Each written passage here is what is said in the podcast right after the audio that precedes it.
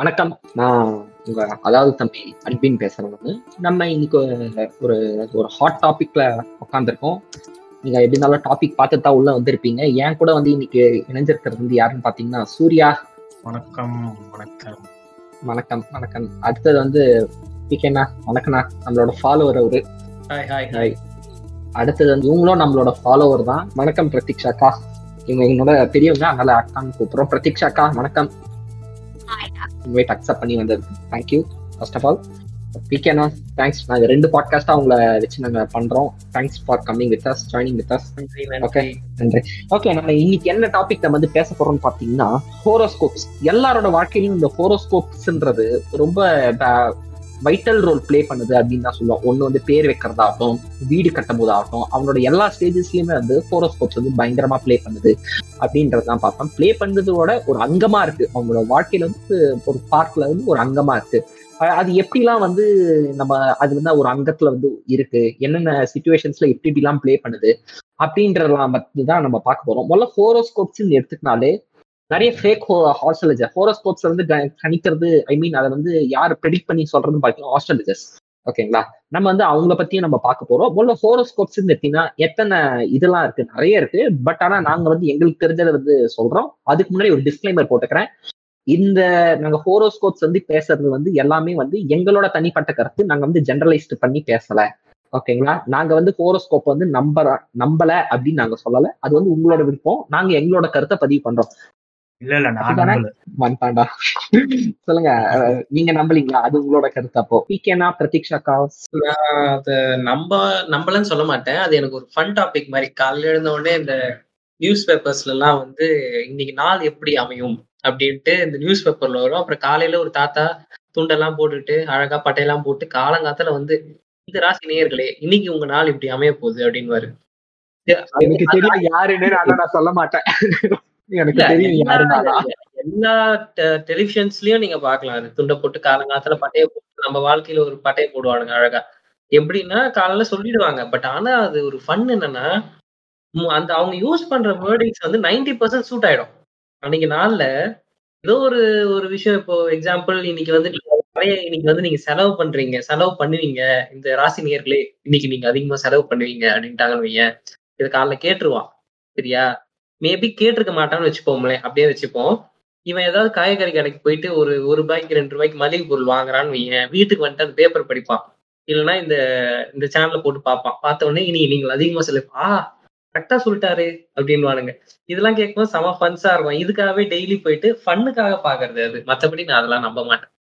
இப்ப வந்து petrol diesel இருக்க விலைக்கு வந்துட்டு எவா போனாலுமே வந்து அதிக செலவு தான். அது வந்துட்டு ஒரு ப்ரெடிக்ஷன் சொல்லவே முடியாது, அது ஒரு ஸ்ட்ராட்டஜிக் காமெண்ட், அவ்வளவுதான். ஓகே, அப்ப நம்ம காலில இருந்து நம்ம எழுந்து பார்த்ததோடனே நம்ம ஒரு விஷயத்த பாக்குறோம், நம்ம அதுக்கேற்ற மாதிரி நம்ம மைண்ட் செட்டை வந்து கிரியேட் பண்ணிக்கிறோம்ல. இப்போ பிகேனா சொன்னது பாத்தீங்கன்னா வந்து அது வந்து நைன்டி ஃபைவ் பர்சன்ட் இல்ல நைன்டி பர்சன்ட் வந்து நம்ம வாழ்க்கை கூட ஒத்து போவோன்றாங்க. அது ஒரு சின்ன எக்ஸாம்பிள், நம்ம காலில எழுந்தோ இந்த நைட்டு கேட்கும் போதோ ஒரு பாட்டு கேட்போம். இல்ல நான் பேசி முடிச்சிடுறேன். நம்ம அந்த பாட்டு கேட்போம், அந்த பாட்டு தான் அந்த டே ஃபுல்லா நம்ம பாடுவோம். அது ஏன் பார்த்தீங்கன்னா நம்ம காலையில் எந்த ஒரு ஃபர்ஸ்ட் திங்க் அதை தான் பார்க்குறோம் நம்ம. அதனால தான் மேபி எனக்கு தெரிஞ்ச ஒரு சைக்காலஜியால நான் சொல்றேன்னா அதனால கூட இருக்கலாம். என்னோட வியூ வந்து பார்த்தீங்கன்னா செவன்டி ஃபைவ் பர்சன்ட் வந்து நம்ப மாட்டேன், டுவெண்ட்டி ஃபைவ் பர்சன்ட் வந்து நம்புவேன். ஓகேங்களா, அந்த இதில் பேசுகிறோம். சொல்லுங்க சூர்யா, நீங்க எதுவும் சொல்ல வந்தீங்க, நான் இன்டரப்ட் பண்ணிட்டேன், சொல்லுங்க. அதான் அதான் அவங்க வந்து எதுவுமே ப்ரிசைஸாலாம் சொல்ல மாட்டான். காலையில் வந்தோடனே சும்மா போறப்போக்குள்ள ஜென்ரலாக தான் சொல்லுவான். அது வந்து அவன் சொல்றது எல்லா வாழ்க்கையும் அன்னைக்கு டெய்லிக்கும் நடக்கணும் தான். அது வந்து ரொம்ப ப்ரிசைஸ்டாலாம் வந்து காலையிலலாம் சொல்ல மாட்டாரு. அதான் வேலையை டெய்லிக்கு வந்து ஜென்ரலைஸ்டா தான் சொல்லுவாரு. இன்னைக்கு இவ்வளவு செலவு பண்ணுவீங்க, இன்னைக்கு நாள்ல இன்னைக்கு வந்து உங்களுக்கு நல்ல லாபம் கிடைக்கும், அப்பெல்லாம் ஜென்ரலா தான் சொல்லுவாரே தவிர இன்னைக்கு ப்ரிசைஸ்டாலாம் சொல்ல மாட்டாரு. ஸோ அது வந்து சூர்யா அது எப்படி ஜென்ரலா இருக்கும் தெரியுமா, ரொம்பவே ஜென்ரலா இருக்கும். கரெக்டா இந்த நேரத்துல இவ்வளவு செலவு பண்ணுவீங்க, டென் ருபீஸ் செலவு பண்ணுவீங்க அப்படிலாம் இருக்காது. எவ்வளவு ஜென்ரலா இருக்கும்னா நீங்க காலில் எழுந்தவொடனே பிரஷ் பண்ணுவீங்க, ரெண்டு காலால நடப்பீங்க, கால் வலி அடிச்சுன்னா உட்காருவீங்க, இது மாதிரி சொல்லுவானுங்க. ரொம்ப இதே கேஷுவலா சொல்லுவாங்க. சோ எது நம்ம பண்ணாலும் ஆட்டோமேட்டிக்கா ரிலேட் ஆயிடும். சோ உடனே அவங்க வந்து பெரிய ஆளு, அவர் வந்து எந்த டிராப்லயும் விழாம பேசுறாராமா. சோ அந்த மாதிரி பாதுகாப்பான ஆமா ஆமா அது மாதிரிதான் அது அந்த கான்வர்சேஷன் அவரோட பேசுற விதமே அது மாதிரிதான் இருக்கும். ஓகேங்களா, அடுத்தது பிரதீட்சா நீங்க தான் சொல்ல போறீங்களா இது ரிலேட்டடா? நாங்க பேசின நாங்க பேசின கருத்துல உங்களுக்கு ஏதாவது அப்ஜெக்ஷன்ஸ் இருக்கா? இதுல வந்து அப்ஜெக்ஷன் எதுவுமே கிடையாது. ஒரு காலத்துல வந்து இதெல்லாம் நிஜமாலே ஸ்டாரோட அலைன்மெண்ட் பிளானட் அலைன்மெண்ட் எல்லாம் பார்த்து ப்ரெடிக்ட் பண்ண ஒரு காலம் நிஜமாலே இருந்திருக்கு. ஆனா இப்ப என்ன பண்றாங்க அப்படின்னா, ரொம்ப வல்னரபிளான பொசிஷன்ல இருக்கிற நிறைய பேரோட வியூஸ் அண்ட் ஒப்பீனியன்ஸ் வந்துட்டு எக்ஸ்ப்ளாய்ட் பண்ற மாதிரி ஆயிடுது. இப்போ மேக்ஸிமம் இப்போ நடக்கிறது எல்லாமே எக்ஸ்ப்ளாய்டேஷன் தான், எதுவுமே வந்து ஒரிஜினலோ ரியல் ப்ரெடிக்ஷனோ கிடையாது. ஸோ நீங்க சொன்ன எல்லா பாயிண்டோடையும் நானும் அலைன் ஆறேன். இல்ல இப்போ ஹோரோஸ்கோப்னு எடுத்துட்டோம்னு வச்சுக்கோங்களேன், இதுல என்னென்னலாம் இருக்குன்னு பாத்தீங்கன்னா, முதல்ல இப்போ வீடு கட்டணும்னா வாஸ்துன்னு ஒன்று பார்ப்போம். அடுத்தது வந்து ஒரு பிறந்த குழந்தைக்கு பேர் வைக்கணும்னா அதுக்கு வந்து ஜாதகம் எழுதுறதுன்னு ஒன்று பார்ப்போம், அந்த நியூமராலஜிக்கல் பேர் பார்ப்போம். அந்த குழந்தை வளர்ந்த உடனே இந்த குழந்தைக்கு எந்த நம்பர் சூட் ஆகும், எந்த நம்பர் இது, இந்த குழந்தைக்கு இதுதான் லக்கி நம்பர் அப்படின்ற மாதிரி ஒன்று நம்ம பார்ப்போம். அடுத்தது வந்து நியூ ஐ மீன் கலர், நம்ம வந்து நீங்க இந்த கலர்ல போட்டா நீங்க நல்லா இருப்பீங்க, ஐ மீன் டெய்லி அந்த கலர் கூட சொல்லுவாங்கன்னு நினைக்கிறேன். சூர்யா கரெக்ட் தானே? இந்த இந்த இந்த ராசி நேயர்கள் வந்து இந்த கலர்ல போட்டு போனா நல்லா இருக்கும் அப்படின்ற மாதிரிதான் சொல்லுவாங்க. அதெல்லாம் தான் அதெல்லாம் தான் அதெல்லாம் வந்து நம்புற தன்மையா இருக்கா, உண்மையா, அதெல்லாம் பொய்யில பொய்யா, ஆஸ்ட்ராலஜின்னு ஒண்ணு இருக்கா இல்லையா, இது ஒரு பக்கம் இருக்கட்டும், ஆஸ்ட்ராலஜி இருக்கா இல்லையான்னு. இதனால அடி வாங்கினவங்க நிறைய பேர் நான் கேள்விப்பட்டது, பாசிட்டிவ் நடந்ததை விட நான் கேள்விப்பட்டது வந்து நிறைய பேர், ஐ மீன் நிறைய நெகட்டிவ் சைட் மட்டும் தான் கேள்விப்பட்டது. நம்ம அதெல்லாம் தான் பார்க்க போறோம். பிரதீட்சாக்கா நீங்க சொல்லுங்க, ஃபியூச்சர் ப்ரெடிக்ஷன்ஸ் பத்தி சொல்லுங்க. நீங்க ஃபியூச்சர் ப்ரெடிக்ஷன்ஸ் வந்து எந்த அளவுக்கு உங்க வாழ்க்கையில பிளே ஐ மீன் பிளே பண்ணிருக்கு? ஏன்னா நீங்க நம்ம டிஸ்கஷன் அப்பவே நிறைய சொன்னீங்க, சொல்லுங்க, நம்ம நேயர்களை தெரிஞ்சுக்கலாம், ஐ மீன் நம்ம லிசனர்ஸும் தெரிஞ்சுக்கிட்டோம். இந்த மாதிரி இவனே இவனே ஜோசியக்கார மாதிரி தான் பேசுறான், நம்ம நேயர்களுக்காக சொல்லுங்க சொல்லுங்க. இல்ல ஒரு நாலஞ்சு எபிசோட பார்த்தேன், அதனால. இப்போ சில பேர்லாம் இருப்பாங்க, அதாவது அவங்கதான் வந்து நாஸ்ட்ராடமஸோட ரீபர்த் அப்படின்ற மாதிரி வந்து ஃபியூச்சரை ப்ரெடிக்ட் பண்றேன்டா அப்படின்னு வந்துருவாங்க. இப்போ கொரோனாலாம் ஆரம்பிக்கிறதுக்கு எக்ஸாக்டா முன்னாடி அதே இயர் அட் பிகினிங்ல வந்துட்டு ஒரு பாப்புலரான ஒரு மீடியா டிவியில வந்து தே ஹேட் அ ஷோ, எல்லா ஜோதிக அங்கிள்ஸ் எல்லாம் கூப்பிட்டு வச்சு எல்லாரையும் ஒரு பெரிய எல் சோஃபா போட்டு உட்கார வச்சு இந்த வருஷம் எப்படி இருக்க போகுது அப்படின்னு சொல்லிட்டு ஒரு ப்ரெடிக்ஷன் மாதிரி பண்ணாங்க. அதுல ஒருத்தர் வருவாரு, சூப்பரா இருப்பாரு, சான்ஸே இல்லை. அவங்களோட ஹேர் பேஸ்க்கே வந்துட்டு நிறைய ஃபேன் கேர்ள்ஸ் இருப்பாங்க. அந்த ஃபேன் கேர்ள்ஸோட தலைவியே வந்து நானா கூட சொல்லிக்கலாம், பெருமையா நான் வந்து பெருமையா சொல்லுவேன். அவர் சொன்னாருப்பா, இந்த வருஷம் ரொம்ப பேஷா இருக்கும் அப்படின்னாரு, நீங்க நினைச்சதெல்லாம் நடக்கும், எல்லாருமே அப்படியே உச்ச கட்டத்துக்கு போயிடுவீங்கன்னாரு. எந்த நேரத்துல அந்த மனுஷன் வாய வச்சாரோ தெரியல, அன்னைக்கு எல்லாரும் உள்ள போனவங்கதான். ரெண்டு வருஷம் ஆக போது, இன்னும் எல்லாம் உள்ளேயேதான் இருக்கும். கொரோனா வந்துருச்சு, மொத்த இயர் டவுனு, இன்ஃபேக்ட் இந்தியன் எக்கானமியே கீழே போயிடுச்சு. அந்த மாதிரி எல்லாம் சில பல மக்கள் இருக்காங்க. வாய் நம்ம ரமணன் சார் சொல்றது கூட அப்பப்போ நடந்துரும், இவங்க எல்லாம் சொல்றது வந்து அவங்களே குட்டி கர்ணம் போட்டாலும் நடக்கவே நடக்காது. அக்கா நான் இதை நான் நான் நான் இதை வன்மையா கண்டிக்கிறேன்க்கா. அக்கா அவர் கரெக்டாதான்க்கா சொல்லியிருக்காரு. அவர் என்ன சொன்னாரு, வாழ்க்கை சுமூகமா போகும்னு சொன்னாரா? வீட்டுல எல்லாரும் சம் வீட்டுல எல்லாரும் நீ எதுவும் எந்த வேலையும் பண்ணாம வெட்டியா தான் உட்காந்துக்கிட்டு இருக்காங்க. கரெக்டா தான் சொல்லியிருக்காரு அவரு. என்னக்கா கரெக்டா தான்க்கா சொல்லியிருக்காரு. மாதிரியா இருக்கியாப்பா வீட்டுல? நான் ஒரு அஞ்சு நிமிஷம் எங்க வீட்டுல சும்மா இருந்தா எங்க அம்மா வந்து என்ன சும்மா இருக்க, ஹெல்ப் பண்ணு அப்படின்னு இழுத்துட்டு போயிடுவாங்க. நீ சும்மா இருக்கியாப்பா வீட்டுல? சொல்லி விடுறதுதான், எல்லாம் கண்டுக்கூடாது. இல்ல இல்ல அக்கா சொன்னது வந்து நான் ஒரு விதத்துல வந்து நான் ஒத்துக்கிறேன். அவங்க சொன்னது வந்து ஒரு விதத்துல வந்து தப்போ, ஐ மீன் அவங்க எந்த நேரத்துல வாய் வச்சோம்னா அதெல்லாம் கரெக்ட் தான். அவங்க சொன்னது வந்து நம்ம வந்து அப்படியே வந்து நடக்கல அப்படின்ற மாதிரி நம்ம சொல்ல முடியாது. அதுக்கு ஒரு எக்ஸாம்பிள் வந்து நான் சொல்றேன் பாருங்க. எனக்கு தெரிஞ்ச வந்து ஒரு அங்கிள் இருக்காரு, என் பக்கத்து வீடு தான் அவரு. ஓகேங்களா, அவர் வந்து என்ன பண்ணாரு, அந்த அவர் வந்து எப்பவுமே வந்து இந்த கருப்பு கலர் ட்ரெஸ்ன்றது வந்து ரொம்ப போடுவார். அவர் வந்து எதர்ச்சியா வந்து ஏதோ ஒரு சென்னையில வந்து ஏதோ ஒரு முக்கியமான இடத்துக்கு போயிருக்காரு. அன்னைக்கு வந்து அந்த ஜோசியத்துல வந்து சொல்லியிருக்காங்க, அந்த ஷோல வந்து சொல்லியிருக்காங்க, நீங்க இன்னைக்கு வந்து கருப்பு கலர் போடணும் அப்படின்ற மாதிரி சொல்லியிருக்காங்க. அவர் என்ன என்ன பண்ணியிருக்காரு, சரி ஓகே போட்டு போலான்னு போயிருக்காரு. ஆனா மேக்சிமம் தால கருப்பு தான் யூஸ் பண்ணுவார், மோஸ்ட்லி அந்த பிளாக் ஃபெட்டிஷ்ன்ற மாதிரி அது அந்த கருப்பு கலர்லயே போவாரு. ஏதோ ஒரு ஆக்சிடென்ட் நடந்திருக்கு, அந்த நூல் இழையில வந்து அந்த கருப்பு கலர் இருந்ததால அவர் வந்து தப்பிச்சேன் அப்படின்ற மாதிரி அவர் சொன்னார். அது ஒரு லாங்கோ நடந்த கதை, எனக்கு அது சரியா தெரியல. ஆனா ஒரு ஒரு உயிரை வந்து காப்பாத்தி இருக்கு அப்படின்ற மாதிரி சொல்லுவாங்க. ஆனா வந்து எனக்கு இன்னொரு சைடு, ஏன்னா கருப்பு கலர் போட்டு போனதெல்லாம் வந்து நம்புற மாதிரியாடா இருக்கு, கருப்பு கலர் போட்டேன்னு உயிர் தப்பிச்சன்ற மாதிரி நீ ஏதாவது பண்ணிருப்படாங்க. கருப்பு போட்டிருந்தாலும் ஹெல்மெட் போட்டு போயிருப்பாரு, அதனாலதான் உயிர் பயம் கண்ணு முன்னாடி வந்துட்டு போயிருக்கோம். எதுக்கும் கருப்புக்கும் எனக்கு தெரிஞ்ச எந்த சம்மந்தமும் இல்ல. அந்த அங்கிள் இருந்தாருன்னா ஒரு ரெண்டு நாள் என்கிட்ட கொடுங்க. எங்க ரோட்ல வந்து நைட் ஒரு பன்னெண்டு மணிக்கு அந்த கருப்பு சாட்டையோட நிக்க வைக்கிற தலைவர் அடுத்த நாள் உயிரோட இருந்தாருன்னா எதுக்கு நான் அவ்வளவு கஷ்டப்படணும்? இந்த கொரோனா வார்டுல கருப்பு சட்டையை போட்டு தள்ளி விட்டா போது, எப்படி அவர் கொரோனா வருதா இல்லையான்னு பார்ப்போம். ஸ்கூல் படிக்கும் போதெல்லாம் இந்த காலில பாப்பேன், இந்த வார்டு இன்னைக்கு வந்து நீங்க ரெட் கலர் சட்டை போட்டா உங்க நாள் வந்து சிறப்பா இருக்கும் அப்படின்னு சொல்லுவாங்க. நான் ஸ்கூலுக்கு போட்டு போறது ஒயிட் கலர் சட்டை. நான் வந்து ரெட் கலர் சட்டை போட்டு ஸ்கூல்ல அவங்கிட்ட போய் ஜோசியக்காரன் சொன்னா அதனால தான் ரெட் கலர் சட்டை போட்டு வந்தேன்னு சொன்னா அவன் விடுவான்? நான் ஸ்கூலுக்குள்ள வீட்டுக்கு போனா நான் ஏன் அனுப்பிச்சிடுவான், கொச்சிலேயே வச்சு வீட்டுக்கு போனா நார பையலன்னு சொல்ல மாட்டான். இதெல்லாம் வந்து சட்டை கலரு. அதனால வந்து நம்ம லைஃப் வந்து சட்ட கலராலதான் நம்ம லைஃப் வந்து நல்லா போதெல்லாம் சொல்றதுலாம் வந்து ஒரு முட்டாள்தனம். அதுவும் மேக்ஸிமம் டைம்ஸ் வந்து நோட்டீஸ் பண்ணி பார்த்தோம்னா அவங்க ஒரு கலரா சொல்ல மாட்டாங்க, ரெண்டு கலரா சொல்லுவாங்க. நான் சில பேர் பார்த்திருக்கேன், கண்கூடா பார்த்திருக்கேன். ரெண்டு கலர் சொல்லிட்டாங்க, ரெண்டு கலர் எப்படியா யூஸ் பண்ணிடணும் அப்படின்னு சொல்லிட்டு எல்லோ பேண்ட் ரெட் ஷர்ட் அப்படின்ட்டு காலருக்கே போட்டு வந்திருக்கானுங்க. பக்கா நம்ம ராமராஜருக்கே வந்து டக் கொடுக்குற மாதிரி வருவானுங்க. மாடிக்கு பால் கலக வரானுங்க காலேஜ். இல்லங்க இல்லங்க அந்த கலர், அந்த ப்ரெடிக்ஷன் கலர்ஸும் வந்து பாத்தீங்கன்னா ஒவ்வொரு நாள் ஒவ்வொரு கலருன்னுவாங்க. மண்டேன்னு பார்த்தா ஒயிட் சொல்லுவானுங்க, அதே மாதிரி டியூஸ்டேக்கு வந்து ரெட் ஏதோ சொல்லுவாங்க, ஃப்ரைடேக்கு வந்து கிரீனோ, அது ஏதோ எனக்கு கரெக்டா தெரியல. ஆனா ஒவ்வொரு டேக்கு வந்து ஒவ்வொரு கலர் ஃபிக்ஸ் பண்ணிப்பாங்க. ஆனா சண்டே மட்டும் லீவ் விட்டுருவாங்க. ஏன் அன்னைக்கு மட்டும்? சண்டே இல்ல, சண்டே இல்ல, சண்டே இல்ல, அது சாட்டர்டே. சாட்டர்டே ஏங்க, சாட்டர்டே கருப்புங்க, சாட்டர்டே கருப்புங்க, சனீஸ்வர பகவானுங்க. அது அதாங்க நான் வந்து நான் வந்து சில பேர்கிட்ட கேட்டேன், அது வந்து அதெல்லாம் உண்மையா அப்படின்னு கேட்கும் போது, இல்ல அந்தந்த ஒவ்வொரு நாள் வந்து ஒவ்வொரு கடவுளை வந்து குறிக்குது. மண்டேன்னு பாத்தீங்கன்னா யூரா சிவனா, ஓகேங்களா. செவ்வாய்க்கிழமைன்னு பாத்தீங்கன்னா புருகரா.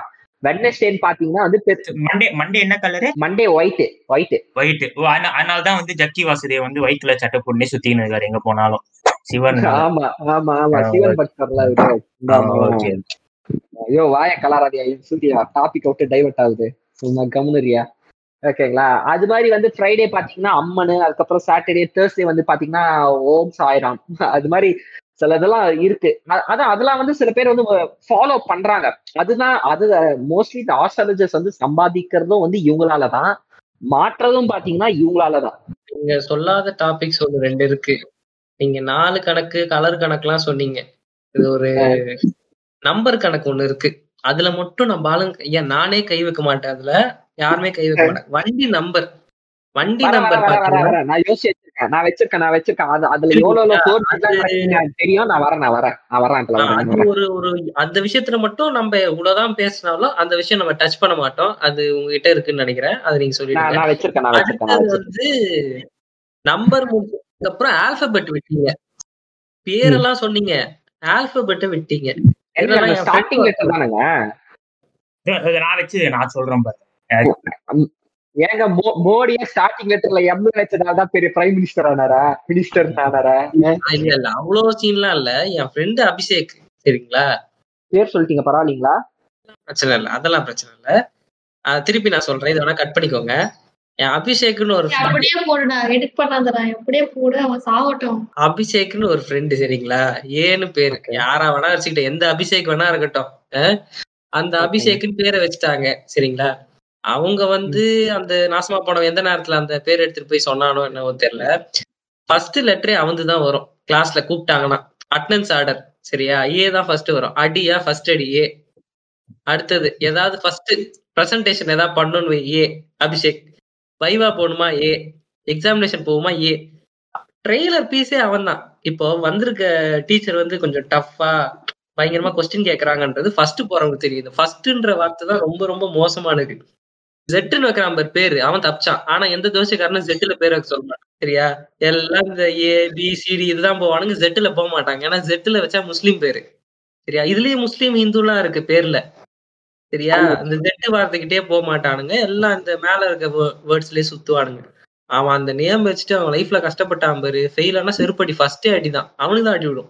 அதை வச்சுதான் நம்மளுக்கு ஸ்டார்டிங்ல இருந்து அந்த வீரியம் குறையும்ல. ஃபர்ஸ்ட் போறவன ஃப்ரெஷ்ஷா செய்வாங்க. என் பேர்லாம் பீல இருக்கும், அவனை தாண்டி எவ்வளவு இருபது பேர் போயிடுவாங்க, அதுக்குள்ள அவங்க டயர்ட் ஆயிடுவாங்க டீச்சர், சரியா. நான் தப்பிச்சிருவேன். ஆனா அந்த ஏல இருக்கவன் லைஃப் லாங் அவன் கிட்ட ஒரு வாட்டி சொல்லியே புலம்பி இருக்கான், அச்சா இந்த பேரை வச்சு நான் கஷ்டப்பட்டது தான் அதிகம். ஆபீஸே போனாலும் அவன் தான் ஃபர்ஸ்ட், ஹெச்ஆர் கூப்பிடானா அவன் தான் ஃபர்ஸ்ட். ஸோ இது மாதிரி ஸ்டோரிஸ் இருக்கு. அதுக்கப்புறம் இந்த பில்டிங்ல வந்து வாஸ்துன்னு ஒன்று பார்ப்பானுங்க. ஆமாங்க ஆமாங்க இல்ல ஏனுங்க பிரச்சனை தான். நான் இதை முடிச்சிடறேன், இந்த நம்பரை முடிச்சிடறேன், அதுக்கப்புறம் நீங்க அதை அப்படியே கண்டினியூ பண்ணிக்கோங்க, ஓகேங்களா? நம்பருன்னு வரும்போது உங்களுக்கு இந்த ஃபேன்சி நம்பர்ஸ் எல்லாம் இருக்கும் தெரியுங்களா? இந்த காருக்கு ஆகட்டும், போனுக்கு ஆகட்டும். நான் வந்து மொபைல்ஸ் வந்து ஃபேமஸான கடையில மொபைல் எடுத்தேன், ஓகேங்களா? பக்கத்துல வந்து இன்னொரு ஆள் இருந்தோம், கொஞ்சம் ஆள் பார்க்க வெயிட்டா தான் இருந்தோம். அவர் வந்து அவன் சொல்ற இது பாத்தீங்கன்னா, எனக்கு வந்து நம்பர் வேணும், ஆல் நயன்ல முடிகிற மாதிரி வேணும், ஓகேங்களா? ஆல் நயன்ல முடிகிற மாதிரி வேணும் சார். அது ஏதாவது பர்டிகுலர் ரீசனா? அந்த அவங்க ஐ மீன் அங்க அவங்க தெரிஞ்சவங்க போல பர்டிகுலர் ரீசன். இதை ஒட்டி தான் கேட்டேன், பர்டிகுலர் ரீசனா அப்படின்னும் போது இல்ல இல்ல சார் அவங்களுக்கு பிஏலாம் ஒருத்தவன் தான், ஓகேங்களா? சாருக்கு வந்து ஒன்பதுல வச்சாதான் அப்படின்னு. அந்த நம்பருக்கு வந்து அவன் எவ்வளவு பே பண்ணிருப்பாங்கன்னு நினைக்கிறீங்க நீங்க? எனி கெஸஸ்ங்க? ஆல் நயன், அஞ்சு நம்பர் வந்து ஆல் நயன் முடியணும் கடைசியா இல்ல முன்னாடி, ஆல் நயன். அதுக்கு வந்து எவ்வளவு பே பண்ணிருப்பாங்கன்னு நினைக்கிறீங்க நீங்க? ஒரு ஒரு லட்சம் ஆஹ் இல்லங்க அவ்வளவுலாம், ஒரு ஒரு சிக்ஸ் தௌசண்ட் பிளஸ் அது மாதிரி பே பண்ணும் ஒரு அஞ்சு நம்பருக்கு. இல்ல அவன் இல்ல இல்ல அவன் எடுத்ததே ஒன்றரை லட்ச ரூபா போனு, அது இவனுக்குலாம் ஒரு மேட்டராவே இருக்காதுன்னு வச்சுக்கோங்க, ஓகேங்களா? அது மாதிரி. அடுத்தது வந்து பாத்தீங்கன்னா நம்ம பிகே, நான் நீங்க சொன்ன மாதிரி வண்டி எடுக்கும்போது, புதுசா வண்டி எடுத்தாரு பிகே, நான் போன எபிசோட கேட்டீங்கன்னா அவங்களுக்கு தெரியும், ஓகேங்களா? அப்போ ஆனா நீங்க வண்டி எடுக்கும்போது அதெல்லாம் பாத்தீங்களா? நம்பர்லாம் எல்லாம் கொடுக்குற நம்பர் வந்து நான் அந்த நம்பர் பாக்கல, ஆனா என் வண்டியை பாக்குறவங்கள என் நம்பரை தான் பார்த்தான். கார் பாருங்கடா, இப்ப புதுசா ஒரு கார் எடுத்துட்டு வந்தா எல்லாம் காரை தான் பார்ப்பாங்க. ஆனா எல்லாரும் ஃபர்ஸ்ட் குடுகுடுன்னு ஓடி போய் முன்னாடி முந்திப்பானுங்க, என்னடா பண்றீங்க அந்த பிரதர்ஷனமா? இல்லங்க நம்பர் பிளேட் பாக்குறோம். ஏன்டா கார்டா கூட்டுவானுங்க, கணக்கு பெருக்கெல்லாம் போகும், அழகா பெருக்குவானுங்க ரெண்டு. அதுவும் அந்த கூட்டி பதிமூணு வந்துச்சுன்னு வைங்களா, அந்த காருக்குள்ளே ஏற மாட்டானுங்க பேய் நம்பர்ன்னு சொல்லிட்டு. அது வேற அந்த மாதிரிதான் இருக்கும். சோ அதனால என்ன பண்ணுவாங்கன்னா, நம்பர் இது மாதிரி வந்துச்சுன்னா ஆர்டிஓ கிட்ட போயிட்டு கஷ்டப்பட்டு காசு கொடுத்து ஆர்டிஓ கிட்ட எல்லாம் இல்லங்க. இப்போ கம்ல இருக்க நீங்க எங்க ஆர்டிஓ கிட்ட எல்லாம் போயிட்டீங்க, நான் சொல்ற நம்பருங்க ஜீரோ ஜீரோ ஜீரோ ஜீரோ ஒன்னு, அந்த நம்பருக்கு வந்து எவ்வளவு இருக்கோங்க? அறுபது லட்ச ரூபா என்னமோ அந்த நம்பரு, ஓகேங்களா? நீங்க இந்த நம்பர் இங்கெல்லாம் எங்கேயும் வாங்க முடியாது, டைரக்டா வந்து செக்ரட்டரியேட் போய் நீங்க அங்க பர்மிஷன், நான் கரெக்டா சொல்றேன்னு தெரியல அந்த அந்த லேக்ஸ்ன்றா, ஆனா லேக்ஸ் கணக்குல தான் போகும் அது. நீங்க டைரக்டா செக்ரட்டரியேட்ல போய் செக்ரட்டரியேட்ல பர்மிஷன் வாங்கினாதான் அந்த நம்பர் வந்து உங்களுக்கு அலாட்டே பண்ணுவாங்க, இல்ல அந்த நம்பர் வந்து அலாட் பண்ண மாட்டாங்க. ஏன்னா அதெல்லாம் வந்து ஃபேன்சி நம்பர்ஸ். ஐ மீன் அதே மாதிரி இந்த பாஸ்ன்னு ஒரு number eight zero double five, அது வந்து பாஸ்ன்ற மாதிரி பண்ணுவாங்க, அதுக்கும் வந்து சட்டன் காசு. படத்துல அரவிந்த் சுவாமி எல்லாம் வச்சிருப்பாரு பாஸ்ன்னு கார் நம்பர், அது மாதிரி அது மாதிரி சில இதுக்கெல்லாம் வந்து நீங்க வந்து பே பண்ணணும். அதே அது அந்த நம்பர்ன்றது பாத்தீங்கன்னா ரொம்ப வைட்டல் பிளே பண்றது. அது வந்து ஏன் அது வந்து ஒரு இம்பாக்ட் கிரியேட் பண்ணுதுன்னு பாத்தீங்கன்னா, அதுதான் சொல்றேன், இவங்களுக்கு வந்து ஏதோ ஒரு ஒரு சஸ்பீஷியஸான ஒரு மூட நம்பிக்கை வந்து கிரியேட் பண்ணி விட்டுறாங்க. இங்க சுக்கரை இந்த திசையில இருக்கான், அந்த திசையில இருக்கான். எங்க ஓகேங்க, அதெல்லாம் எல்லாமே ஓகேங்க, நான் ஒத்துக்கிறேங்க. உங்க ஹாஸ்டல் எதுங்க அப்ப நீங்க உங்களோட உழைப்பே அதுல எதுவும் இல்லைங்களா? என்னோட கேள்வியாதான். இத்தனை லட்ச ரூபா கார் வாங்குறீங்க, இத்தனை லட்ச ரூபா போன் வாங்குறீங்க, இத்தனை லட்சம் குத்து வாங்குறீங்க, அதெல்லாம் என்னங்க சுக்கரன் நல்லா இருந்ததால தான் நீங்க சம்பாதிச்சாங்க, உங்களோட உழைப்பே எதுவும் இல்லைங்களா? அதுதான் என்னோட கேள்வியே, ஓகேங்களா? சொல்லுங்க பிரதீக்ஷா அக்கா, நீங்க எதுவும் சொல்ல வந்தீங்க, சொல்லுங்க. இந்த கார் நம்பர் விஷயம் வந்துட்டு தெரிஞ்ச ரொம்ப க்ளோஸ் ஆன ஒருத்தர் பண்ணுவாரு, அதை நான் இப்ப யாரும் டிஸ்க்ளோஸ் பண்றேன்னா நெக்ஸ்ட் வேலை சோத்துக்கு நான் ரோட்ல தான் நிக்கணும். ஓகே சொல்லுங்க. அதாவது என்னன்னா, இப்ப கூட்டும் போது நைன் வந்துருச்சுப்பா, அதுக்கு என்ன பண்ணணும்? நீ என்ன பண்ணுவ? நீ ஒரு அறிவுள்ள ஆளா இருந்தா நீ என்ன பண்ணுவ? நான் கார் வாங்கினா ஓட்டணும் பாப்பேன், நான் நம்பர்லாம் அவ்வளவா. அறிவுள்ள ஆள் என்ன பண்ணுவாங்க, பக்கத்துல ஒரு ஜீரோ போடுவாங்க தானே? இல்ல இல்ல அதெல்லாம் பண்ண மாட்டோம். இப்ப நைன் வந்துருச்சு, நம்பர் பிளேட் வாங்கிட்டா, ஆர்டிஓல ரெஜிஸ்டர் பண்ணிட்டா, எல்லாம் முடிஞ்சிருச்சு. அப்போலாம் வந்து நைன் வருதுன்னு நம்ம பாக்கல. ஆனா இப்ப நைன் வருது நம்பர்ல, திரும்பியும் முதல்ல இருந்து போயிட்டு ஆர்டிஓ கிட்ட போயிட்டு ரன்னிங் நம்பர் கேட்டு, அந்த ரன்னிங் நம்பர் என்னன்னு தெரிஞ்சுக்கிறதுக்கு ஒரு குறிப்பிட்ட அமௌண்ட் கொடுக்கணும். அப்பதான் ரன்னிங் நம்பர் என்ன நம்ம கிட்ட ஒரு ரெண்டு ஃபர்ஸ்ட் ஸ்டார்டிங்கும் எண்டிங்கும் வந்துட்டு நம்மள்ட்ட சொல்லுவான். அந்த ரன்னிங் நம்பர்ல எது சேர்த்தா ஒரு நல்லா லக்கி நம்பர் வருதோ, எது பார்க்க ஃபேன்சியா இருக்கோ, அப்படி இப்படின்ட்டு ஒரு பத்து நம்பர் செலக்ட் பண்ணுவாங்க. அதுல மொத்தமா ஆட் பண்ணி நம்மளுக்கு எது லக்கி நம்பர் அப்படின்னு சொல்லி காருக்கு அதுதான் நம்பர் அப்படின்னு ஃபைனலைஸ் பண்ணுவாங்க. சின்ன இவன் வைக்கிற சின்ன திரியில எங்கெங்கெல்லாம் போய் என்னென்னலாம் பண்ண வேண்டியதா இருக்கு. அவன் ஏதோ சொல்லிட்டு போயிடுவான், இவனுங்க பாத்தீங்கன்னா பித்து பூச்சா மாதிரி அலையறானுங்க. ஏங்க அது மாதிரிலாம் நான் பாத்துருக்கேங்க. ஒருத்தன் black and white, black and பிளாக்லயே சுத்துவாங்க. நான் சொன்னல அந்த அங்கிள் பிளாக் அண்ட் பிளாக்ல தாங்க சுத்துறான். இன்றி இன்ன வரையும் பிளாக் அண்ட் பிளாக்ல தான் சுத்துறான். ஏங்க மாஸ்க் அர்ஜென்ட்டுக்கு வந்து எங்க போயிருக்கிறாங்க, மாஸ்க் ஏதோ போடாம போயிட்டான், போலீஸ் கிட்ட மாட்டிக்கினா. ஓகேங்களா, ஏன்டா மாஸ்க் போடலன்னா இன்னைக்கு மாஸ்க் வந்து பிளாக் கலர் மாஸ்க் கிடைக்கல அப்படின்னு இருக்கான் பைத்தியக்காரன். உக்கார வச்சுட்டாங்க அவனை, உக்கார வச்சுட்டாங்க. அந்த பார்டர் தாண்டி ஏதோ போயிருக்கிறான் போல, பைத்தியக்காரனுங்க அவனுங்க. இது என்ன பிரச்சனை நம்மளுக்கு அப்படின்னா, இது நம்ம காரு அப்படின்றது அப்போ ஒரு சேஃப்டி ஃபேக்டர் அப்படின்னு வந்துடுது. இப்போ நீ சொன்ன அந்த அங்கிளும் பிளாக் போட்டாதான் இப்போ நான் உயிர் தப்பிச்சேன் அப்படின்ற ஒரு ஃபேக்டர் எடுத்துட்டு வந்துடுறாங்க. ஸோ உன்னோட உயிர்லயே அவங்க வந்து உன்னத்தை மிரட்டிடுறாங்க, புரியுதா? ஓடலன்னா உயிர் போயிடுப்பா, இந்த நைனு தேர்ட்டின் நம்பர் தான் மலை உச்சில இருந்து காலை கீழே விட்டுருவேன், நேரா ரோட்டை பார்த்து ஓட்டினாலே கார் எதுவும் ஆகாது, நீ வாட்டுக்கு பக்கத்துல இருக்கிறவங்கள்ட்ட பேசிட்டு ஸ்நாக்ஸ் சாப்பிட்டுட்டு ஒரு தம் அடிச்சுட்டு அப்படிலாம் ஓட்டுனா கண்டிப்பா காரை போய் சொருகு தான் போறோம் நம்ம. இப்ப இந்த கார் அது மாதிரிலாம் பார்க்கும் போது நீங்க அடுத்தது பாத்தீங்கன்னா இந்த வீடு தாங்க. அந்த மேஸ்திரிங்க படுத்துற பாடு இருக்குது, போகக்கூடாது இப்படி வரக்கூடாது அப்படின்னு எனக்கு தெரிஞ்ச ஒரு ஆளா சொல்லுங்க சொல்லுங்க. கக்கூஸ் அங்க வைக்க கூடாதுப்பா, அங்க வச்சா உனக்கு நல்லா வராது, நீ இந்த இடத்துல வச்சா அந்த இடத்துல வச்சாதான் ஃபோர்ஸ் மண்டக்குள்ள இறங்கி கபாலத்து வழியா வந்து ஃப்ளூயண்டா போவோம்னு சொல்லு. கருமும் பூச்சா இவனுக்கு அங்க உட்காந்து மொத்தம் மாத்துவானுங்க.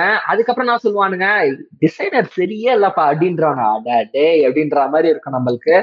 அது மாதிரி வந்து பிகேனா சொல்லுங்க உங்களோட எக்ஸ்பீரியன்ஸ், ஏன்னா நீங்க தான் அது ரிலேட்டடான ஆளு, சொல்லுங்க அதை பத்தி நான் உங்களோட எக்ஸ்பீரியன்ஸ் என்ன.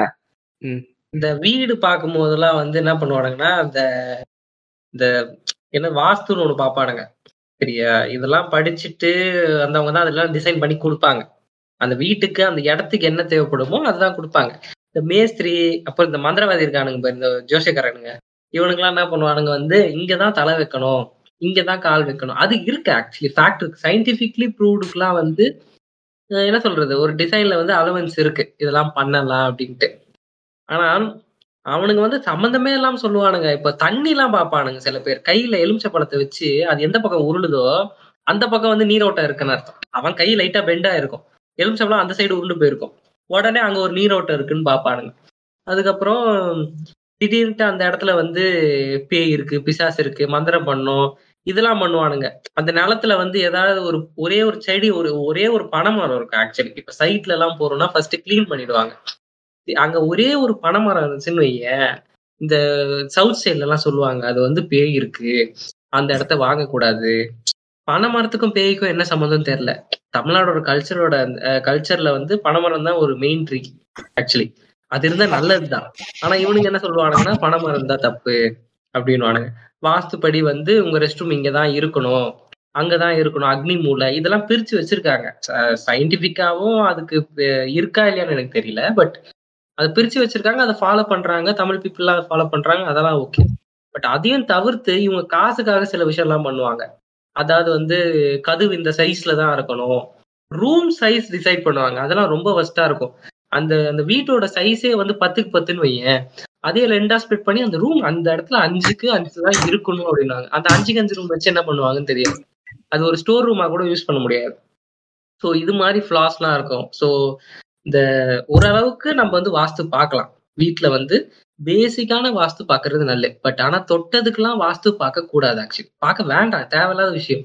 ஒரு டிவி எந்த பொசிஷன்ல இருக்கணும், ஒரு சோஃபா எந்த பொசிஷன்ல இருக்கணும், அதெல்லாம் பார்த்து என்ன பண்ண போறாங்க. ஒரு பீரோ ஒரு பீரோ இந்த பொசிஷன்ல இருந்தாதான் காசு நிறைய வரும், அந்த மாதிரி நம்ம கூட எங்க வீட்லயே இருக்கு. அதுக்கு வந்து பேர் வந்து லட்சுமி மூலை, லட்சுமி மூலையில பீரோ வச்சாதான் காப்பு வரும். நான் வந்து சரஸ்வதி மூலையில பீரோ வச்சேன்னா நீங்களா சர்வர் மாத்தி வந்துட்டீங்க, வேற சர்வர் போங்க. நீங்க இந்த தொழிலை விட்டு போயிட்டேன்னு நீங்க இன்னும் போலையா? நீங்க இன்னும் இருக்கீங்க, என்ன பண்றீங்க?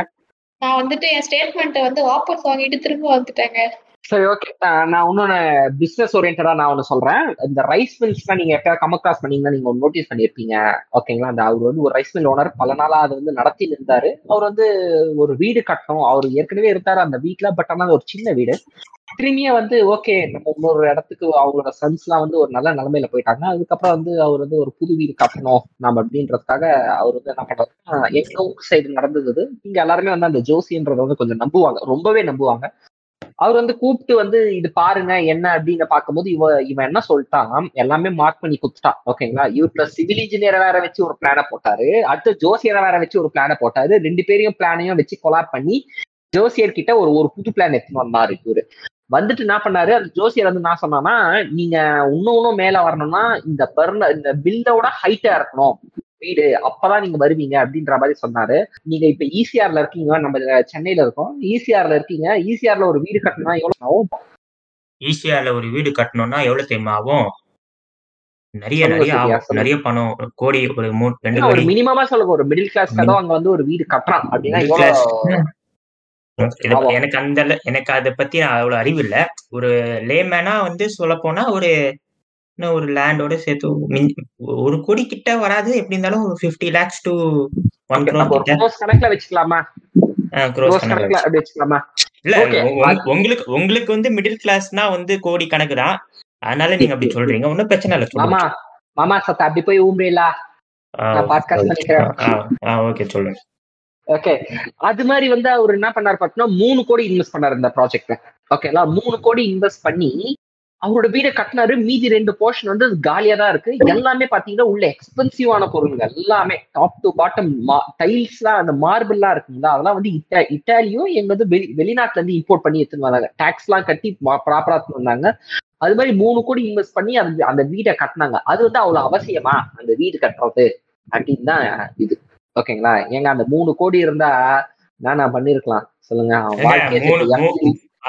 மூணு கோடி தான் வாழ்க்கையே செட்டில் ஆயிடலாங்க, வாழ்க்கையே செட்டில் ஆயிடலாம். எஃப்டில போட்டு நம்ம ஜாலியா சுத்தி இருக்கலாம். பைத்தியக்காரத்தனமா மூணு கோடிக்கு வீடு கட்டினாங்க அவன். ஓகேங்களா, அடுத்தது அவரு இத்தனைக்கு வந்து ஒரு பொலிட்டிக்கல் பார்ட்டி. அவரு ஒரு பொலிட்டி என்ன பார்ட்டின்னு சொல்ல மாட்டான். அவன் இவ்வளவு முட்டாள்தனமா இருக்க முடியும் கண்டுபிடிச்சு அவன் எந்த பார்ட்டியில இருக்கிறான்னு. பொலிட்டிக்கல் பார்ட்டியா?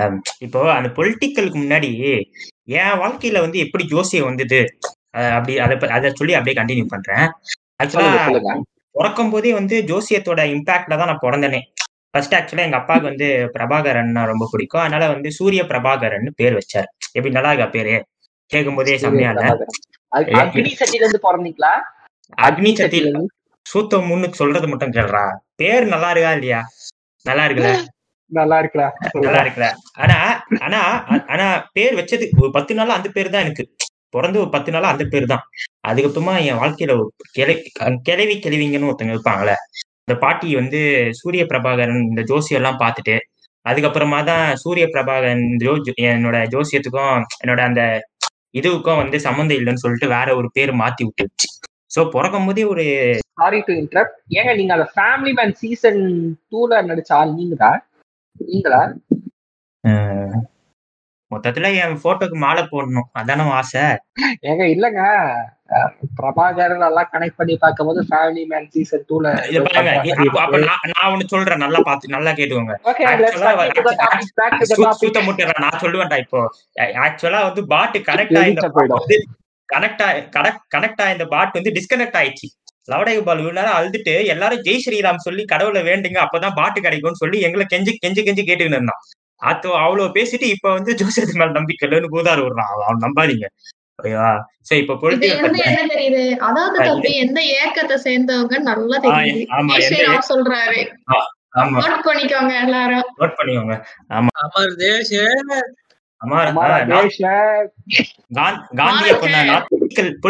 வந்து ஆஸ்ட்ராலஜி எப்படி விளையாடுதுன்னா வந்து இப்ப இந்த ஆக்டர்ஸ் எல்லாம் வந்து இப்ப அவனுங்களே வீட்டுல சும்மா சோறு தின்னு தான் இருப்பாங்க. அவங்க அவனுங்க ஒண்ணு அவனுங்க வேலைங்க ஒண்ணுன்னு சும்மா நடி ஆக்டர்ஸ் எல்லாம் வந்து அவனுங்க ஒண்ணு அவனுங்க வேலைங்க ஒண்ணுன்னு சொல்லிட்டு வீட்டுல சும்மா உட்காந்து ஜாலியா தான் இருப்பானுங்க.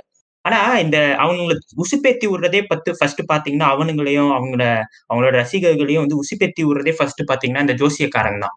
ஒருத்தருக்கு வந்து ஒரு ஃபேன் பேஸ் வந்து கிரியேட் ஆயிடுச்சுன்னா என்ன நினைப்பாங்க, அவர் வந்து அடுத்து பாலிடிக்ஸ் வருவாரா, அதான் வந்து மக்களோட அடுத்த எண்ணமா இருக்கும். அது வந்து ஒரு ஒரு அமைக்கப்பட்ட எண்ணம். எம்ஜிஆர்லாம் வந்து ஏதோ பண்ணிட்டு போயிட்டாரு, அதனால ஒரு அமைக்கப்பட்ட எண்ணம். நாளைக்கே வந்து சிவகார்த்திகேயன் வந்து ஒரு பெரிய இந்த மாதிரி விஜய் அஜித் அளவுக்கு போயிட்டாருன்னா சிவகார்த்திகேயன் பாலிடிக்ஸ் வருவாரு அப்படின்னு எண்ணக்கூடிய மனநிலையில தான் நம்ம இருக்கோம். சோ இப்ப வந்து இப்ப ரஜினிக்கு வரலாம். Sorry to interrupt. சொல்லு சொல்லு சொல்லு. ரெமோ ரெமோ பட லிங்க் கேட்டே கடைசி அனுப்பிச்சு விட்டா. ரெமோ பட லிங்க் கேட்டியா? கிடைச்சிச்சு. நீ பேசு, நீ பேசு. நான் எனக்கு ஏதாவது கிடைக்காமையா போயிடும் நான் பேசுறதுக்கு. இப்போ ரஜினிக்கு வரேன். இப்போ ரஜினி வந்து நைன்டீன் அதான் எப்ப சொல்றதோ அரசியலுக்கு வர வரேன்னு சொல்லிட்டு இருக்காரு. இப்போ அவர் இப்போ அவர் அவருக்கு என்ன தோணுதோ தெரியல. இப்போ இந்த டூ தௌசண்ட் நைன்டீன்லயோ டுவெண்ட்டி ஸ்டார்டிங்லயோ வந்து செல்வின்னு ஒரு ஜோசியக்காரர் வந்து சொன்னார், இந்த மாதிரி அரசியல் ரஜினி வந்து கண்டிப்பா வந்து அரசியலுக்கு வருவாரு, வரலன்னா என் ஜோசியத்தை விட்டே வந்து நான் வந்து போயிடுறேன் அப்படின்னு. ஆஹ் இப்ப இப்ப எல்லாருக்கும் தெரியும் என்ன அவர் அவரோட அ- அரசியல் நிலைப்பாடு என்னன்னு. அப்படியே கமா போட்டு கண்டினியூ பண்ணுவாருன்னு பார்த்தா எந்திரன் படத்துல வர மாதிரி டாட்டுன்னு சொல்லிட்டு மொத்த கதையுமே முடிச்சிட்டாரு. சோ அதான் இந்த மாதிரிலாம் வந்து அவங்களை உசுப்பேத்தி விடுறதே பாத்தீங்கன்னா, அவங்கள மட்டும் இல்ல ரசிகர்களை உசுப்பேத்தி விடுறதே பாத்தீங்கன்னா இந்த ஜோசியக்காரனுங்க தான். இப்ப கூட இப்ப கூட பாருங்க, இந்த இப்ப கூட ஒருத்தன் யூடியூப்ல ஒரு ஒரு நாலு நாள் ஒரு ஒரு வாரத்துக்கு முன்னாடியோ என்னமோ அஹ் ஸ்ரீ ராம்ஜி சுவாமிகள்னு ஒருத்தன் வந்து யூடியூப்ல சொல்லியிருக்கான். அதாவது வந்து விஜய் இப்- இப்போ ரஜினியோட அரசியல் முடிஞ்சிச்சு, நெக்ஸ்ட் வந்து யார் வந்து அரசியலுக்கு வர்றதுக்காக மக்கள் வெயிட் பண்ணிட்டு இருக்காங்க? அண்ணா யாரு தளபதி, யாரு அண்ணன் யாரு உள்ள யாரு சொல்லு. தளபதி டான் டான் டான் அவரா ஆஹ் ஆஹ் அவர்தான் அவரா அவர்தான் அவர்தான் அவர்தான் அவ- அதான் நான் சொல்லுவேன் நான் சொல்லுவேன் நான் அதுக்காக பாத்துக்கலாம்க்கா சொல்லுவேன். வாங்கக்கா பேசுங்கக்கா ஆஹ் பாத்துக்கலாம்க்கா ஆமா வைக்கலாம் என்ன இப்போ ஆகுதுன்னு இப்போ பாப்போம் அதான் வாங்க. அதான் இப்போ இந்த ஒரு வாரத்துக்கு முன்னாடி கூட ஒரு ஒரு சுவா- அஹ் ஸ்ரீ ராம்ஜி சுவாமிகள்னு ஒரு- see, அரசியலுக்கு வர்றது வராதது அவங்க இஷ்டம், யார் வேணாலும் அரசியலுக்கு வரலாம். அட்மி நம்ம அட்மினே கூட அரசியலுக்கு ஊதிக்கலாம். ஸோ அதெல்லாம் வந்து நம்ம அது வந்து அவங்க இஷ்டம், யார் வேணாலும் அரசியலுக்கு வரலாம். அது வந்து இவங்க இவங்க வந்து நடக்க போறதை எதுக்கு த- அ- வந்தா வந்துட்டு போறாங்க, அது எதுக்கு இவங்க வந்து ஏதோ வற்புறுத்துற மாதிரி சொல்றாங்க. சொல்றத பத்தி தான் நான் சொல்றேன். இப்போ வந்து அவர் கூட சொன்னாரு, Okay. அஹ் அடுத்த நாடாளுமன்ற தேர்தல் நாடாளுமன்ற தேர்தல்னா டுவெண்ட்டி டுவெண்ட்டி ஃபோர்ல வர எம்பி எலெக்ஷனுக்கு முன்னாடி வந்து விஜய் வந்து கண்டிப்பா அரசியலுக்கு வருவாரு. அது மட்டும் இல்லாம இதை கூட ஒத்துப்பேன், சரி வந்தா வரட்டும் என்ன நடக்க போகுது இதோட விடு. அது மட்டும் அதுக்கப்புறம் என்ன தெரியுமா சொன்னா அவன், நம்ம சொல்லுங்க. நம்ம தற்சார்பின் மன்னன் திரு சீமான் அவர்களோட வந்து விஜய் கூட சேர்ந்து கூட சேர்ந்து டுவெண்ட்டி டுவெண்ட்டி சிக்ஸ்ல வரப்போற தமிழ்நாடு எலெக்ஷன்ல சீமான் வந்து விஜயோட கூட்டணி சேர்ந்து சீமான் ஜெயிச்சு சீமான் வந்து சிஎம் ஆக போறாராம். பிரதீக்ஷா அக்காவோட ஓட்டு அங்கதான் விழும். சீமா அப்படின்றவங்க பிரதீக்ஷா அக்காவோடனே. அவரு அவருக்கு என்னப்பா குறைச்சல சொல்லுங்க. உம் உம் சொல்லுங்க. அதான் தற்சார்பு வாழ்க்கை வாழக்கிறதுக்கு நீங்களாக்கா ப- ஆமா பிரதீக்ஷா அதான் அக்கா அதான் வந்து ஒரு அதான் அதான் தற்சார்பு அதான். வாழ்க்கை வாழ வாழ்ந்துன்னு இருக்காங்க இப்போ லாக்டவுன்ல ஆஹ் இருந்து. ஆமா ம். அத- அதான் இப்ப அதான் இப்பவே வந்து ஆடு மாடு எல்லாம் வாங்கி வச்சுக்கோ கௌதம், ம- வாங்கி வச்சுக்கோடா மச்சான். அக்கா ஏன்னா வந்து பிரதீக்ஷா டுவெண்ட்டி அக்கா டுவெண்ட்டி டுவெண்ட்டி ஏ சும்மா நீ அக்கா இந்த பாரு அக்கா, நான் அவனு நான் அவன் பக்கம் காரை திருப்பினா அவன் உங்க பக்கம் காரை திருப்பாங்க, நான் அவன் பக்கம் தான் காரை திருப்பிக்கிட்டு இருக்கேன். நீங்க அதான் அதான் இப்பயே வந்து ஆடு மாடுகள்லாம் வாங்கி வச்சுக்கோங்க. அண்ணன் வந்து ஆட்சி வந்த பிறகு தற்சார்பு முறையில வந்து நம்ம வாழ்க்கையை நடத்து நடத்துறதுக்கு வந்து ஆடு மாடுகள்லாம் உதவும். இதுல இருந்து நீங்க என்ன சொல்ல வர, நம்மள ஆடு மாடுதான் மேய்ப்போம் இல்லையா? ஆ- ஆமா அப்படி இல்ல இல்ல இல்ல நான் சீமா சொல்றேன் இருக்கு சீமா நான் சீ- சொல்றேன் சீமா இருக்கு. சப்போஸ் கண்டி நம்ம கண்டி எதுவும் ஆ- நம்மளால எதுவும் பண்ண முடியலன்னு வச்சுக்கோங்களேன். ஒரு ஒரு ரெண்டு ஆடு எடுத்து கழுத்துல போட்டுக்கோங்க, அப்படியே பிஜேபி ஆபீஸ் பக்கம் போங்க, உள்ள போய் நில்லுங்க. ஒரு ஆனா போகும்போது இன்னொரு கம்பல்சரி ஒண்ணு, நீங்க வந்து ஆரஞ்சு கலர் ஷர்ட் போட்டுன்னு போகணும். ஓகேங்களா? ஜெய் ஸ்ரீராம்னு சொல்லுங்க. யாருக்கிட்ட பேசும்போது ஜெய் ஸ்ரீராம்னு ஸ்டார்ட் பண்ணி பேசுங்க, எங்கேயோ போயிருவீங்க நீங்க. அப்- அப்படி ஒரு சாதிச்சவரோ ஒரு மக்கள் இருக்காரு. சொல்லிட்டா இல்ல நீங்க சொல்றீங்களா? எக்ஸ்பிரஸ் பண்றீங்களா யாருன்னு? இல்ல நீங்களே சொல்லுங்க, எனக்கு யாருன்னு தெரியல. நான் சொல்ல மாட்டேன். நான் உன்னை கோத்துடலான்னு பார்த்தேன், நீ என்ன கோத்துடுறியா? நான் ஏய், சொல்ல சத்- மாட்டேன். சத்- யாரு ஏய், சத்தியமா எனக்கு யாருமே தெ- யாருன்னு தெரியல. இல்ல எடிட் பண்ணி தெரியுமா கிரேட் இது என்ன பிளான் தெரியுமா?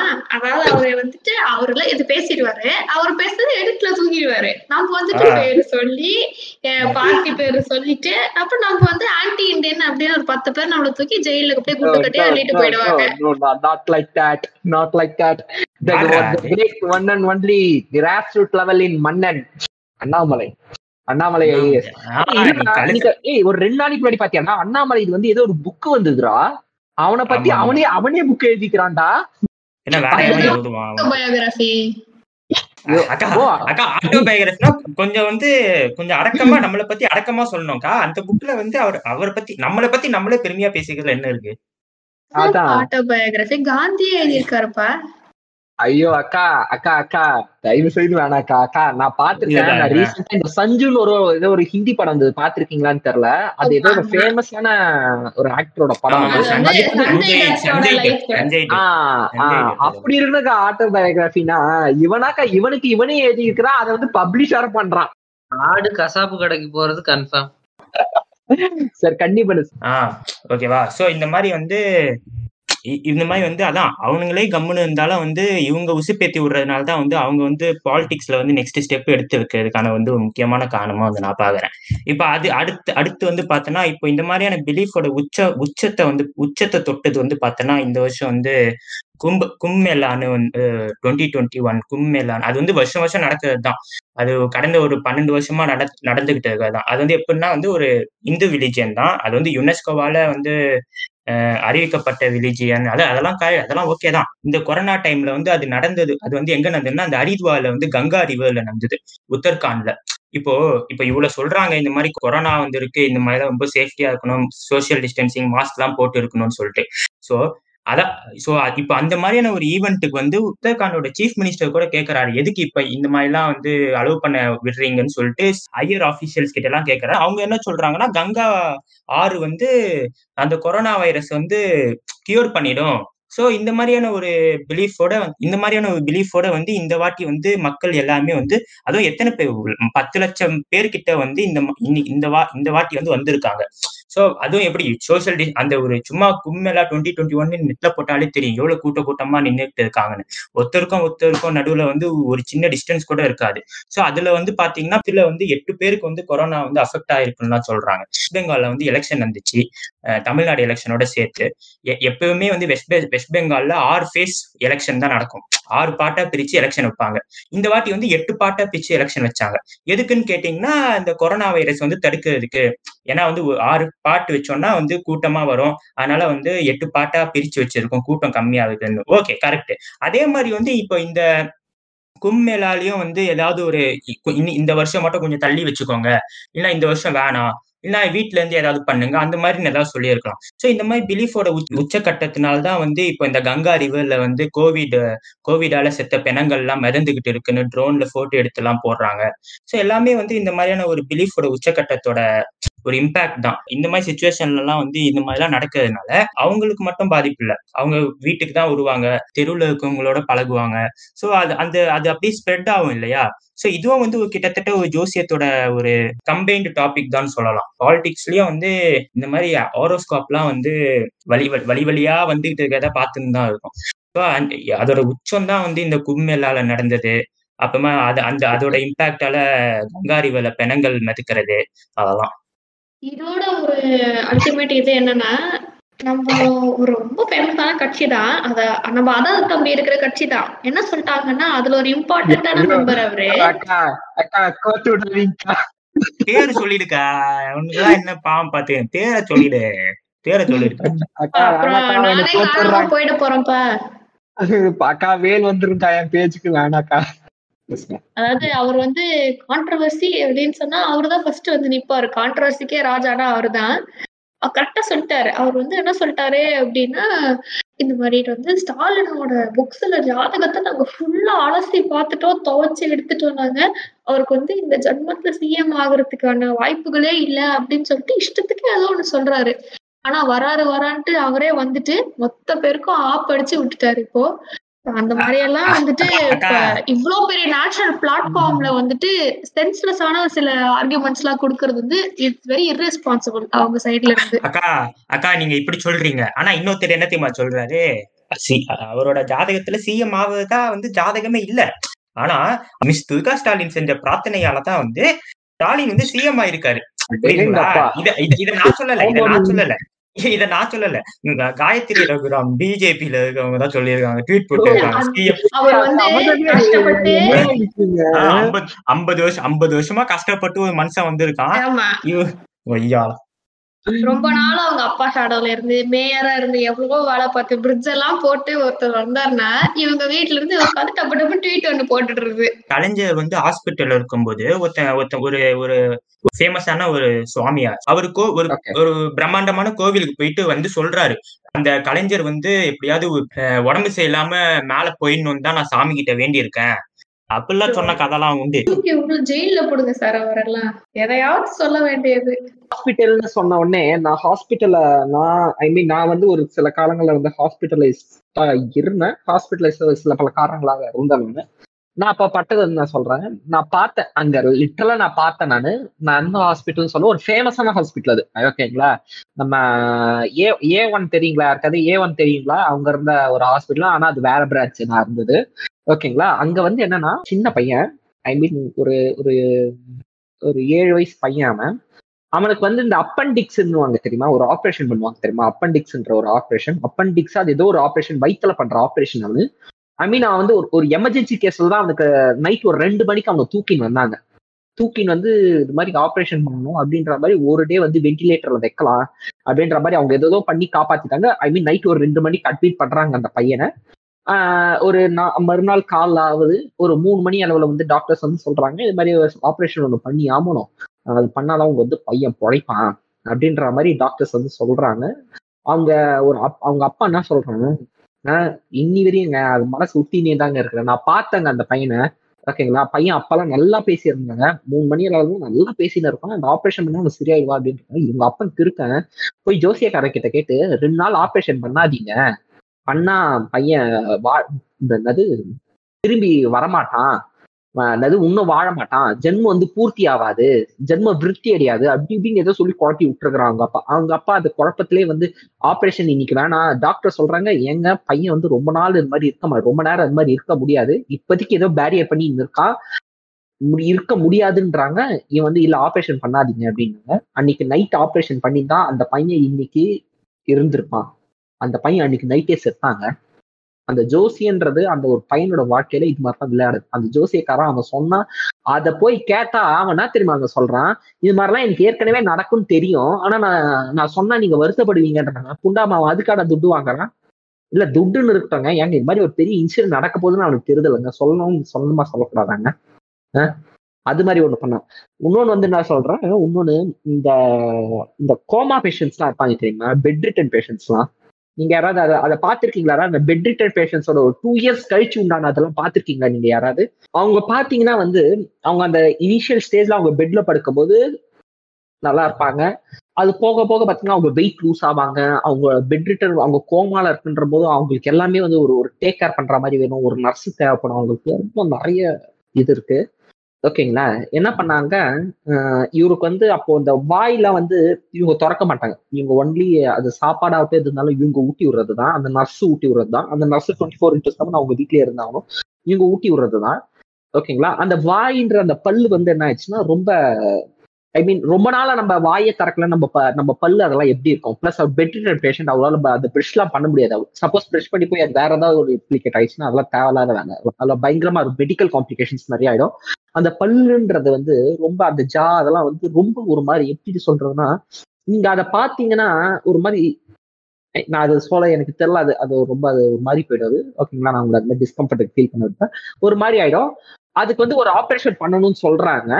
அந்த ஆப்ரேஷன் பண்ணும்போது என்னன்னா, அந்த ஆப்ரேஷன் பண்ணா ஓகே நாங்க பல்ல அப்ப வந்து கிளீன் பண்ணி விடுறோம், அப்போ வந்து இவருக்கு வந்து அந்த பல்லு வந்து அடிக்கடி ரத்தம் வந்துடும் இவருக்கு, ஓகேங்களா. அது அவர் வந்து கடிச்சுப்பாரு, அடிக்கடி ரத்தம் வந்துடும், அது அடிக்கடி நம்ம கடிச்சுனே இருக்கும்போது வந்து மவுத் கேன்சர் அப்படின்ற வர வர வாய்ப்புகள் அதிகம், அது மாதிரி பெட் ரிட்டன் பேஷண்ட்ஸ்க்கு, ஓகேங்களா. பிளஸ் வந்து நீங்க அந்த இதெல்லாம் பார்த்துருப்பீங்க தெரியுங்களா, அந்த அந்த சினிமாஸ் எல்லாம் போடுவாங்க தெரியுங்களா, வாய் வந்து ஒரு பக்கம் வந்து இது மாதிரி மூடுறா மாதிரியும், இந்த ஆப்ரேஷன் பண்ணி மூடுறா மாதிரியும் அது மாதிரிலாம் வந்துடும், ஓகேங்களா. அது மாதிரிலாம் பண்ணிருவாங்க.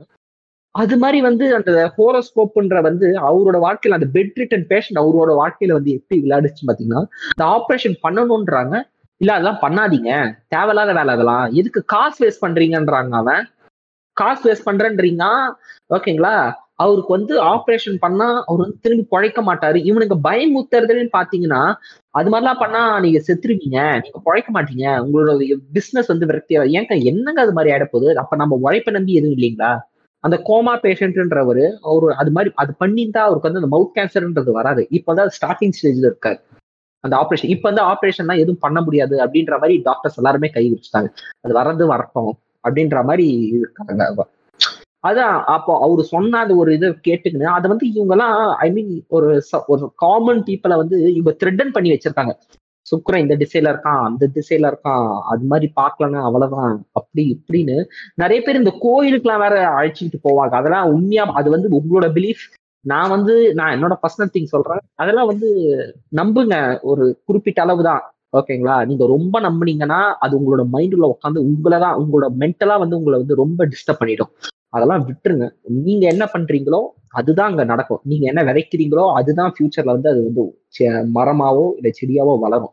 நீங்க ஜோசியக்கார சொல்றான் அப்படி இப்படி, ஜோசியக்கார கிட்ட ஏன் நம்ம போறோம் அப்படின்னு பாத்தீங்கன்னா, நம்ம வந்து ஏதோ ஒரு ஒரு நெகட்டிவ் சிச்சுவேஷன்ஸ்ல இருக்கும் போது நம்ம வந்து போறோம், அவன் சொல்றத வேத வாக்கான்னு வைக்கும், அவன் சொல்றத வேத வாக்கா மட்டும் தயவு செய்து எடுத்துக்காதீங்க. ஜஸ்ட் ஓகே இப்படி நடக்கலாம், அவன் வந்து பர்சனல் கண்டிப்பா சொல்ல மாட்டான் ஒண்ணு, வந்து நடக்கலாம் அப்படின்ற மாதிரி தான் சொல்லுவான். நீங்க அதெல்லாம் ரொம்ப பிலீஃபா வந்து பாருங்க. நம்ம வந்து முடிச்சுக்கலாம். சரி, நீங்க சொல்லுங்க. நம்ம பொலிட்டிக்கல்ஸ் பேசணும், அது மாதிரி பேசணும். எண்டில் வந்து சமுத்திர கன்னியாட்டம் வந்து பேசி முடிச்சா முடியறாரு. பிறக்கும் போதும் வந்து நம்ம வாழ்க்கையில வந்து ஜாதிபத்தி வச்சுதான் பேர் வைக்கிறாங்க. சாகும் போது கூட பாடியை வந்து எந்த நேரத்துல கொண்டு போய் அடக்கம் பண்ணணுன்ற முதற்கொண்டு நேரத்தை பார்த்துதான் முடிவு பண்றாங்க. ஸோ வந்து வாழ்க்கையில வந்து அது வந்து நம்ம குடும்பத்தினால குடும்பத்தினால நம்மளுக்கு வந்து தவிர்க்க முடியாத ஒரு ஒரு ஃபேக்டரா தான் அது இருக்கு. அது எவ்வளவுக்கு எவ்வளவுக்கு தவிர்க்க முடியுமோ அவ்வளவுக்கு. ஏன்னா அது வந்து நம்ம இப்ப வாழ்க்கையில நம்மளுக்கு வந்து ஒரு பயம் வருதுன்னா அது அது அதுக்கு ஆல்டர்னேட்டா நம்ம யூஸ் பண்றதுதான் இந்த ஹாரோஸ்கோப்ன்றது. சோ அது எந்த அளவுக்கு நம்ம தவிர்க்கணுமோ அந்த அளவுக்கு கொஞ்சம் நல்லது. ஓகே பிகே, நீங்க சொல்லுங்க உங்களோட ஃபைனல் வாதம். ஜாதகம்ன்றது வந்து ஃபன்னா எடுத்துக்கிற வரைக்கும் தான் நல்லா இருக்கும். அது சீரியஸா எடுத்துக்கிட்டோம்னா லைஃப் நல்லா இருக்குமான்றது டவுட் தான். ஏன்னா ஃபியூச்சரை ப்ரிடிக்ட் பண்ணி என்ன பண்ண போறோம் சொல்லு? பாஸ்ட் நம்மளுக்கு தெரியும், ஆனா ஃபியூச்சர் யாருக்குமே தெரியாது. ஸோ நாளைக்கு என்ன நடக்க போகுதுன்னு யாருக்குமே தெரியாது. அது தெரிஞ்சுக்கிட்டா வாழ்க்கை நரகம்னு சொல்லுவாங்க. எப்பவுமே என்ன சொல்றது, ஃபியூச்சரை தெரிஞ்சுக்கிட்டா வாழ்க்கை நரகம்னு நிறைய படத்துல எல்லாத்துலயும் சொல்லுவாங்க. அது உண்மைதான். என்ன நடக்கணும் ஏது நடக்கணும் அடுத்த நிமிஷம் கூட நம்மளுக்கு தெரியாது. அது நடக்கிறது நடந்தே ஆகும். மேபி சில விஷயங்களை விதியை மதியால வெல்லலாம், விதியை மட்டும்தான் மதியால வெல்லலாம். ஃபார்ச்சூனை வச்சு எல்லாம் நீங்க ஒண்ணுமே பண்ண முடியாது. ஸோ இந்த ஃபார்ச்சூன்லாம் நம்பாதீங்க. அது ஒரு ஃபன் ஃபேக்டரா எடுத்துக்கோங்க, ஆனா அது ஒரு சீரியஸ் ஃபேக்டரா எடுத்துக்காதீங்க. அவ்வளவுதான். பிரதீக்ஷா அக்கா, நீங்க சொல்லுங்க. இல்ல, இப்போ அது ஒரு பாயிண்ட் ஆஃப் ரீஅஷூரன்ஸ் அப்படின்னு நம்ம எடுத்துக்கிறதே வந்துட்டு ஃபர்ஸ்ட் தப்பு. இன்னொருத்த வந்து நம்ம உழைப்பு வந்து ஜட்ஜ் பண்ணுவோ இல்லை இவாலுவேட் பண்ணுவோ, அவனுக்கு எதுவுமே தெரியாது. நம்மளை பத்தி இவ்வளவு நேரம் நம்ம என்ன பண்ணியிருக்கோம் அப்படின்றது அவனுக்கு தெரியாது. முழுக்க முழுக்க அவன் மேல நம்ம ஃபுல் நம்பிக்கையை போட்டுட்டு அடுத்து என்னப்பா நடக்கும், நான் இதெல்லாம் பண்ண போறேன் அப்படின்னு அடுத்தவன்ட்டு ஒப்பீனியன் கேட்கறதே வந்து ஒரு பெரிய தப்பு. ஏன்னா அது at end of the day நான் நம்மள எக்ஸ்ப்ளாய்ட் பண்ணவோ இல்லை நம்மள ஒரு ராங்கான பாத்துல கைட் பண்ணியோ லைஃப் த்ரெட்டிங்கான ஒரு சுச்சுவேஷன்ல கொண்டு போய் விட்டுருவாங்க. ஸோ தவிர்க்கிறது வந்து மேக்சிமம் நல்லது. நீங்க பாக்குறீங்களா, ஒரு ஒரு லிமிட் தான்ப்பா. இன்னைக்கு இந்த வருஷம் எனக்கு எப்படி இருக்கும் அப்படின்ட்டு ஒரு பேசிக் ரஃப் டிராஃப்ட் மட்டும் கேட்டு வாங்கிக்கோங்க. இந்த வருஷத்துல இந்த நாள்ல நான் இந்த அன்னைக்கு பாத்ரூம் போவேனா, இந்த அன்னைக்கு வாந்தி எடுப்பேனா அப்படின்ற அந்த டீட்டெயில்ஸ் தெரிஞ்சுக்கணும்னு நினைச்சா அது நம்ம உயிருக்கு தான் ஆபத்து நிஜமாலே. Okay, thank you. Thanks for joining with us பிரதீக்ஷாக்கா, பிரசன்னா, சூர்யா. நாங்க கூப்பிட்டது இவங்களாம் எங்களோட ஃபாலோவர்ஸ் தான். Thanks for listening us. Thank you. இது வந்து நாங்க எல்லாருமே வந்து ஜெனரலைஸ்டா எங்களோட கருத்துக்கள் மட்டும்தான் சொன்னோம். நீங்க ஹாரோஸ்கோப்பை ஃபாலோ பண்றது பண்ணாதது அது உங்க இஷ்டம்.